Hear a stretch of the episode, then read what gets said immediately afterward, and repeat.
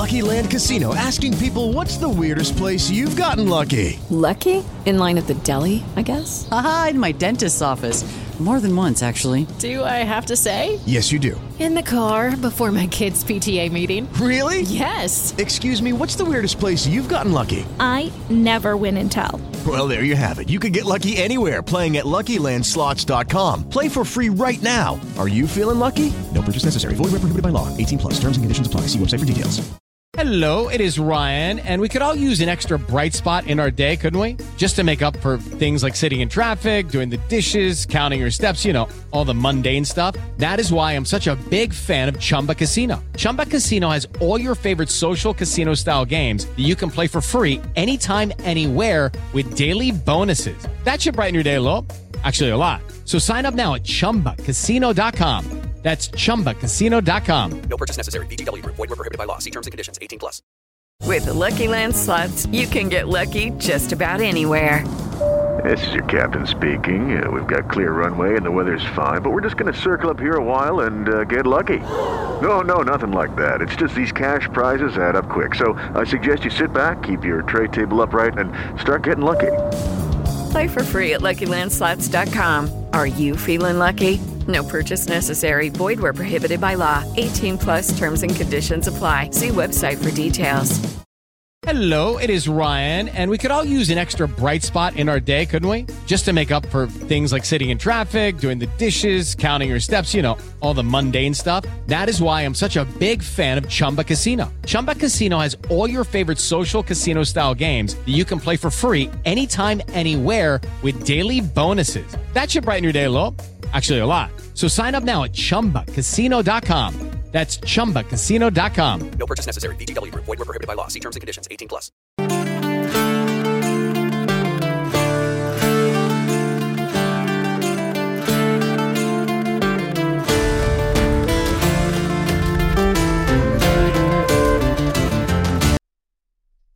Hello, everyone, and welcome into this week's Dublin to Denver episode for Mile High Report.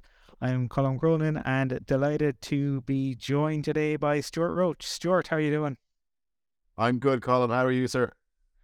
Uh, I'm not too shabby. Glad that um, you know, we're beginning to experience uh, spring. I know that many parts of the United States are uh, getting uh, hit by snow, but um, we're beginning to see um, the the signs signs of spring uh, over here. Um, but I suppose we're we're actually going to be talking about the the end of a, a, Broncos uh, career, the the most famous Bronco, the the the most important um Bronco, um you know outside of uh, Floyd Little per, uh, perhaps um you know that that would certainly um you know but we we would not have the the Super Bowl titles that we did have if it wasn't for John Elway.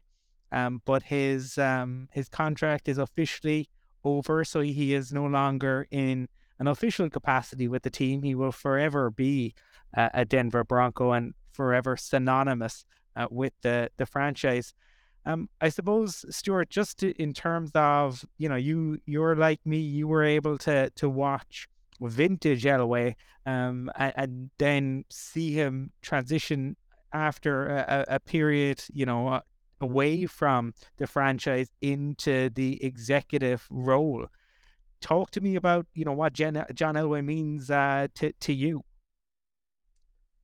John Elway is the Denver Broncos call to me. Um, like I said it before, I think on the show, I, I almost became a Bears fan. I almost became a Giants fan, but I became a Broncos fan uh, very simply because in the in the days of when when I started supporting the sport, which was the same year the Broncos uh, were defeated in the Super Bowl by the Giants, um, Channel Four uh, seemed to show the Broncos fairly regularly in their highlights package.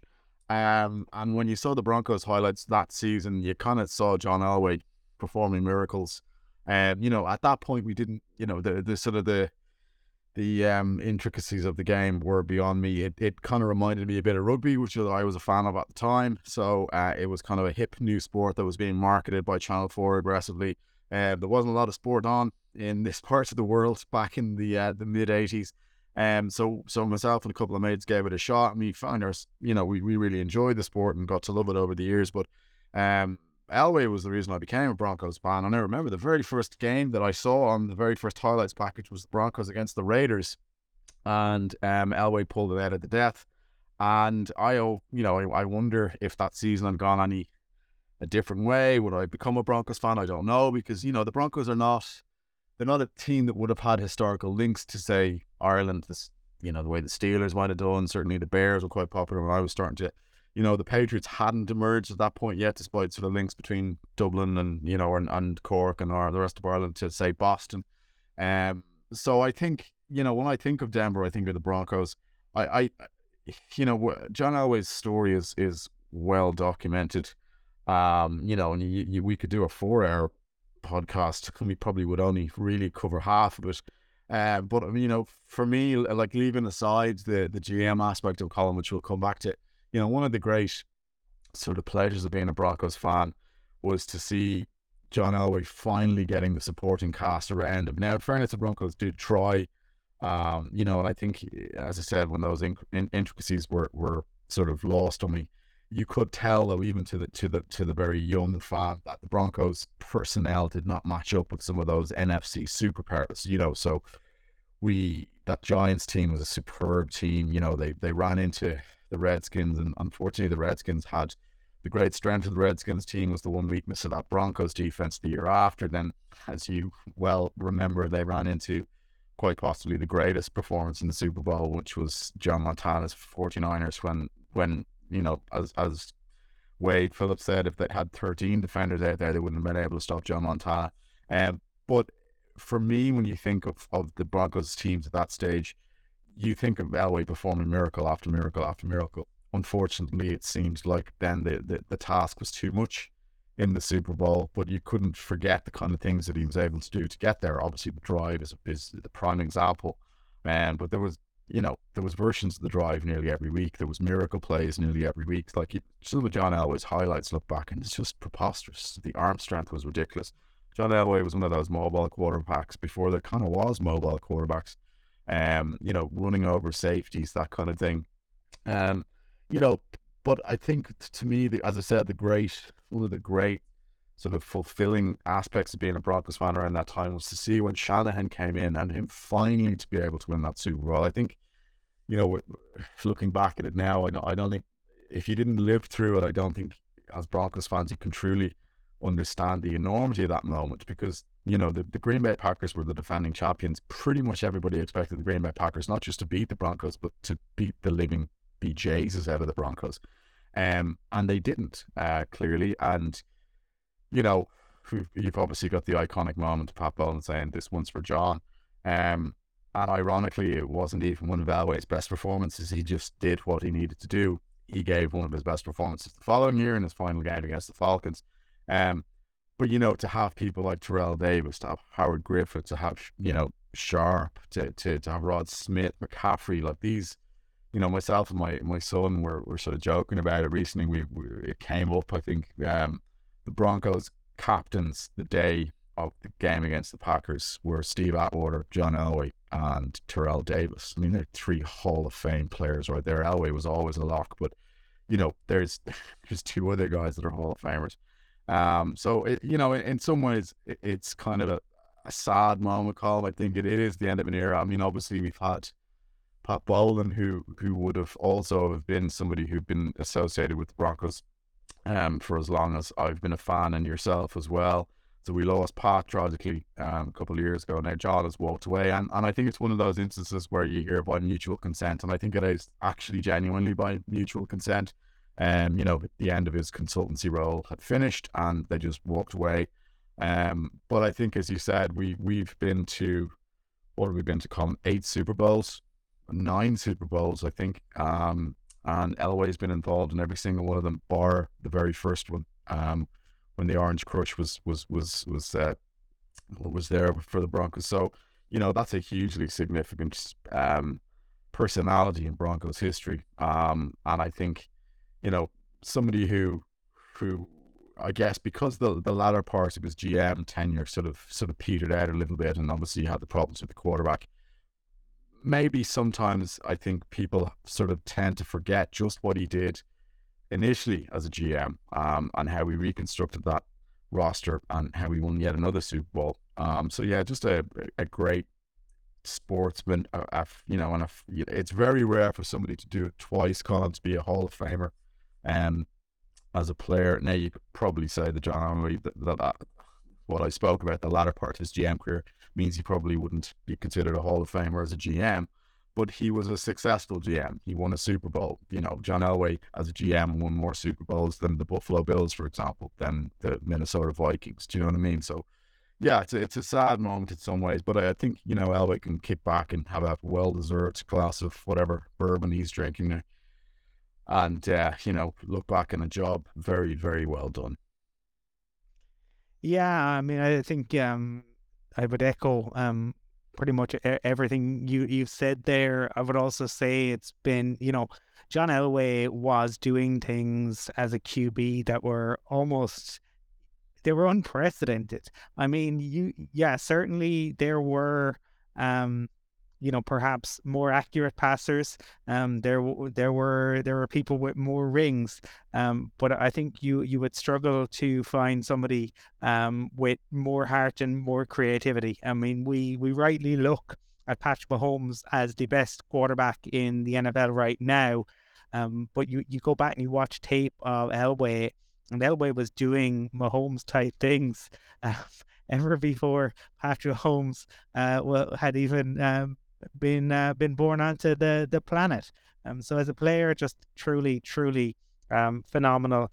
And I suppose that the GM piece is interesting because um, he it kind of I think it's it suffers two ways. There there are some people who because Elway is so important to the Broncos and the Broncos history, refuse to acknowledge the mistakes that he made um, and equally, there are people out there who, because John Elway um, tended to ruin the dreams of, say, the Cleveland Browns and, and various other teams, refuse to ever give El- Elway any um, credit for the, the moves that, that he, he did make. And I mean, the the fact is that you know he he came back in, he revitalized the the franchise, and yes, Peyton Manning was a, a significant part of of that. Um, but he he was the one who helped equally bring in that that defense. And when you consider you you look at it, I mean, he comes in 2011. He's director of player personnel. Um, GM in in kind of all but but name. Then then he he's given um the the title uh the, the following year, and you know it's just a magical ride during the the next four years. The team the team won thirteen games and they and then twelve games um before things bottomed out. I mean, I, I do think one has to acknowledge the the mistakes that were made, and and I think some of that was Elway chasing, you know, himself um, in in the in bringing in QBs in both in the in the draft and and also an unwillingness to accept a rebuild. Like, you remember when he would never use that? He refused to use that word and I, you know, I know at the time some people tried to make out that that was a strength, but unfortunately, um, while it might have been a strength as a player, um, because you know he was the one who needed to drag the the team when he wasn't on the field and there was no John Elway player out there, it became something of a weakness. It feels a little bit like Roy Keane because he was so capable um, similarly, Roy Keane, the Manchester United soccer player, um, for fans in Denver who are wondering who he is, and they both had this incredible on-field ability to turn a game around, to make magic happen, particularly in the end.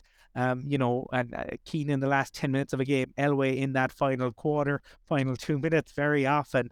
Um, but as a GM, he he struggled, and I suppose Stewart, like he he kind of like we will look back with such fondness, but it is unfortunate that Elway went out as a player on the ultimate high, but as an executive, it didn't work in ultimately in the end. Yeah, and I think you're you, you absolutely hit the nail on the head there, Colum. I think it was the it was the refusal to embrace the fact that that things had to be sort of ripped up and started from from scratch. You know, you don't. Uh, the blueprint is there for a reason, Colum. It's because it, it generally is successful. When you have a Hall of Fame quarterback retires, everything has to start from scratch because what you, you need to do is you need to quickly as possible accumulate enough draft capital or you need to tank to get one of those top five picks in the following year or the following two years. Um, so I, I think the problem, as, as you kind of touched on, was you had this elite defense that um, had carried the team to the Super Bowl the year before. But as as as we spoke about frequently on on this podcast, an elite defense will win you one Super Bowl. It will never win you two Super Bowls unless you can sub- subsequently get a quarterback to elevate the play the year the year two. So you've got prime examples like that Giants team that I mentioned that beat us in the Super Bowl. You have that brilliant Ravens team, the uh, from the early two thousands. Um, the Legion of Boom, probably the closest team that did have an elite defense that, you know, apart from a ridiculous play call by Pete Carroll, would have repeated but generally speaking, an elite defense without the uh, offensive equivalent will win Super Bowl. Will win one Super Bowl and won't win another. We probably should have broken that defense up and tried to get as much draft capital as we could. The minute Brock Osweiler left hand, because I think Brock Osweiler, when when you look back at it now, I think you look at the subsequent career he had in Houston, and you also look at Brock when he came back to Denver for his second stint, but that really wasn't the Brock Osweiler that was in situ. And I think he had won enough games, and I think he had shown enough promise to warrant a much better contract than Elway offered him. And I think that was the beginning of the end for Elway um, in regards to the Broncos competing at the top level. I'm not suggesting that Brock Osweiler was going to win the Broncos a Super Bowl, but I think he would have had us in the playoffs because he effectively did have us in the playoffs the year previously and most of that defense was still in situ. Um, so I think you're right, Conal. I think when when you when you are faced with that situation, it was like there was an Elway would come up with these strange sort of slogans, which was the the goal was to win now and from now on, uh, which seemed to be some sort of sort of you know uh, almost Orwellian speak for I will not embrace the fact that we need a complete rebuild. Um, and, and the problem was that we didn't do either of those things then. We didn't win then, and we certainly didn't win from then on either. Um, With the Lucky Land slots, you can get lucky just about anywhere. This is your captain speaking. Uh, we've got clear runway and the weather's fine, but we're just going to circle up here a while and uh, get lucky. No, no, nothing like that. It's just these cash prizes add up quick. So I suggest you sit back, keep your tray table upright, and start getting lucky. Play for free at LuckyLandSlots.com. Are you feeling lucky? No purchase necessary. Void where prohibited by law. 18 plus terms and conditions apply. See website for details. I, I do think that unfortunately will cloud people when cloud people's sort of judgment or opinion when they look back in that way. But I think I, I would prefer to look at the the incredible sort of pivot that Elway made, Colum, when the team that was destroyed by the Seahawks now, in fairness, had suffered a huge amount of injuries going into that Super Bowl, and particularly on defense, which I think did impact the team. Um, but that was all offense, effectively. It was Peyton Manning, it was Wes Welker, it was Julius Thomas, it was, you know, Demaryius. It, it was it, it was historic numbers, and it was destroyed in the Super Bowl. And then Elway went out and he completely refashioned the defense. He was incredibly aggressive. You got TJ Ward, you got Demarcus Ware. Um, it was a great sort of pity. I think that's one of those Broncos teams that unfortunately really disappointed. I don't know if they would have beaten the Patriots up in New England, but I think they would have given them a good game if they'd gone back to the AFC Championship. But I think the fact that they sort of backed out of the playoffs against the Colts was was a huge disappointment because I think that team probably would have been good enough to beat the Seahawks so they got back there. But then the following year when Peyton was, you know, really showed signs of wear and tear, that defense stood up yes, Von Miller was was the main instigator, but you know, if you think of that, the rest of that defense calling that season, you know, you've got guys like Demarcus Ware, as I spoke about, you have guys like um, Darian Stewart, Talib. These were free agents that were brought in by Elway. Now, yeah, Talib was a no-brainer, but still, you know, he had to go out and he had to get him. Um, and, and I think to be able to refashion the roster and to be able to change the entire sort of mentality and the, and the face of that team to to turn it from an offensive juggernaut into a defensive behemoth, I suppose, and one of the best defenses, certainly the best defense I've ever seen from a Broncos team, and that deserves huge credit. And I think that sometimes has kind of been forgotten about.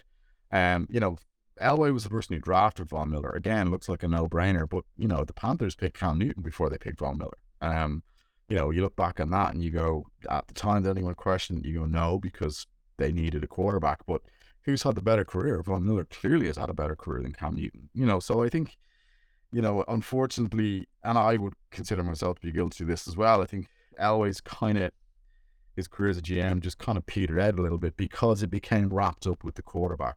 Um, you know, you go from Trevor and then you go to Paxton Lynch was, you know, an historically bad draft pick. But I do think at the time, you know, he was probably, he seemed like the right draft pick looking at it from the outside. But then you kind of wonder how much diligence was done when it became pretty obvious that he was not a serious football person. Um, and then I think you've got stuff like Case Keenum, you know, who was no one's idea of a franchise QB. Um, and that's unfortunate because I think that that kind of the lingering sort of uh, the lasting sort of image of Elway's GM tenure will be the fact that he couldn't get the quarterback right.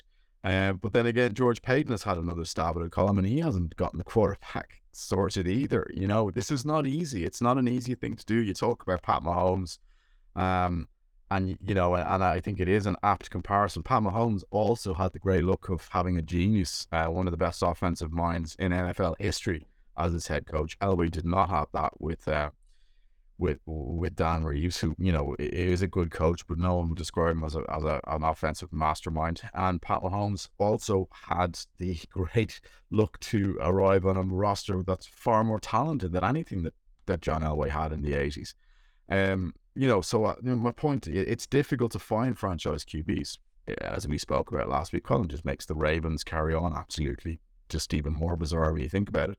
Um, you know, so I think yes, the, the much more so than his than his playing career, Colum, which I think you know had ups and downs, and maybe you know I think before Shanahan came in, there was points where at one stage Elway was you know there was talk of him being traded and stuff like that, but I think his playing career seemed to kind of have it, you know, it had a eh, sort of an even keel of greatness, if, if you will.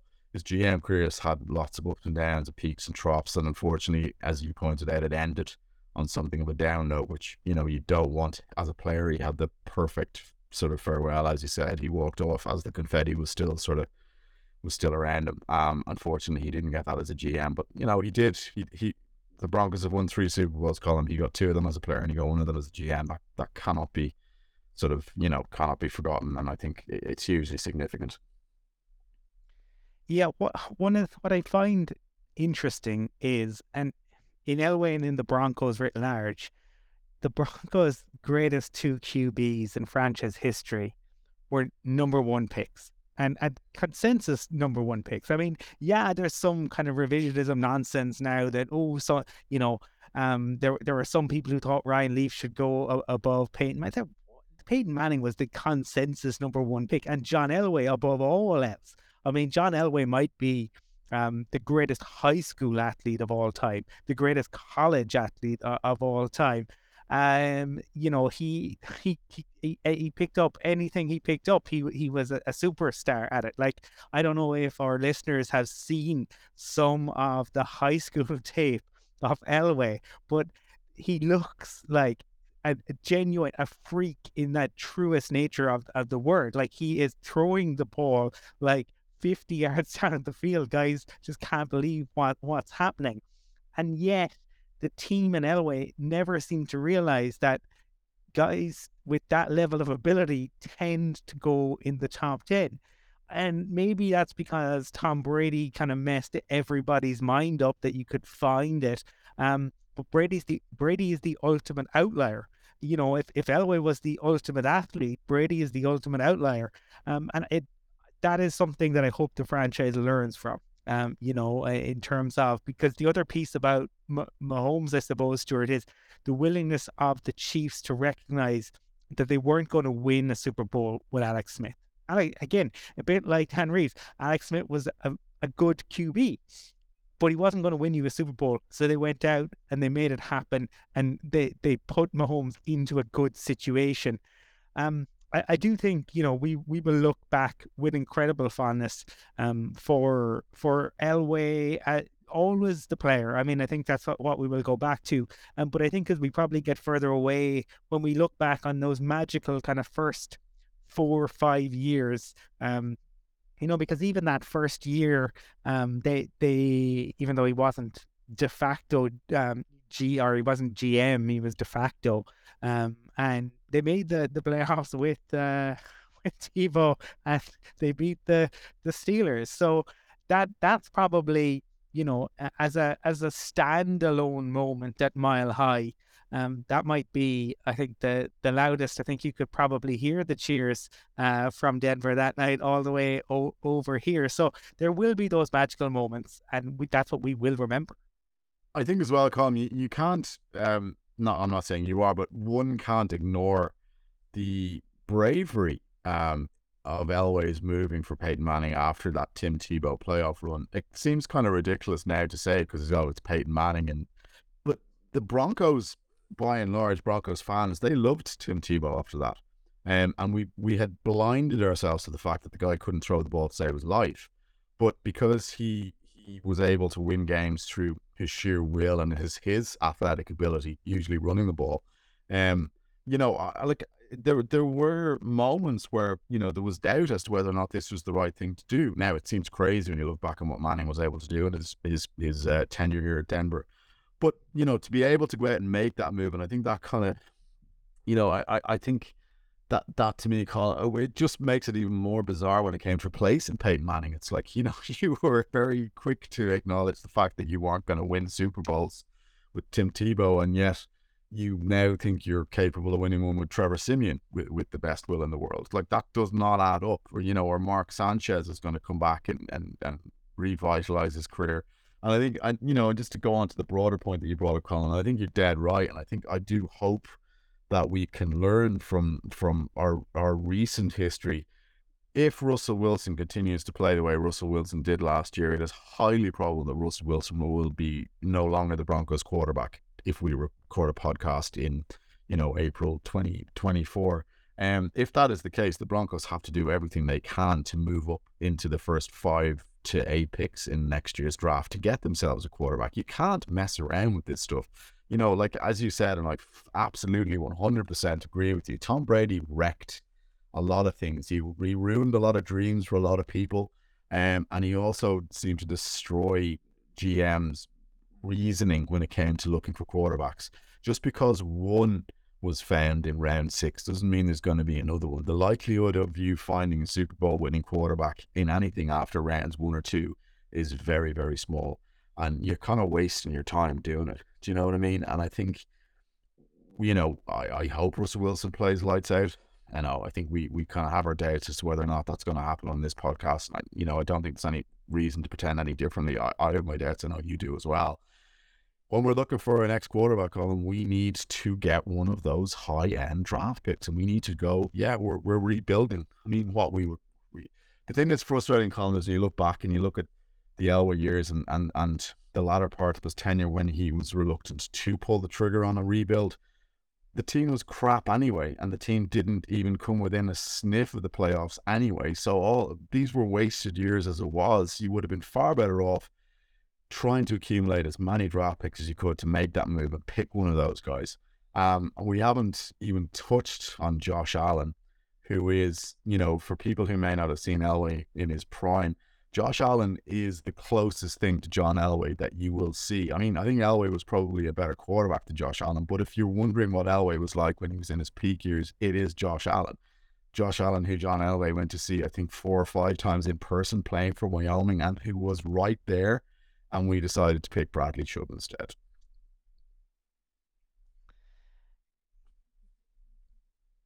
I think we needed to just leave that uh, silence in there for a little while. Uh, yeah, I, I mean th- those are the the things that will will always grade it a little bit, and and and you know, but I I do hope um that I will get to a point uh where running it back, running it back, not once, but the, they you did it all over again. Uh, you, you put a sequel to Paxton Lynch versus Trevor Siemian. Um, truly, truly, that is quite something. Um, but we will we will have uh, Von Miller strip sacking uh, Cam Newton. We will have the magical magical offense in um, 2013. Um, and we will always have the helicopter to think upon when we look at, at uh, John Elway's uh, career as a Bronco. Um, Stewart, want to take thank you for uh, you know t- taking the time to reflect on uh, John Elway as a, a, as a Bronco. It'll be interesting to see what he enjoys in his uh, retirement. Um, you can find Stewart on Twitter at Purple Heart TC. I'm on there at Colum from Cork. Michael is on there at Michael underscore NFL, and we will be back again next week. Um, if you are enjoying the, the podcast, please do rate, review, and subscribe. It makes a real difference. And thanks to everyone at Mile High Report. For now, go Broncos. We're 98 yards away from where we need to be. Go Broncos.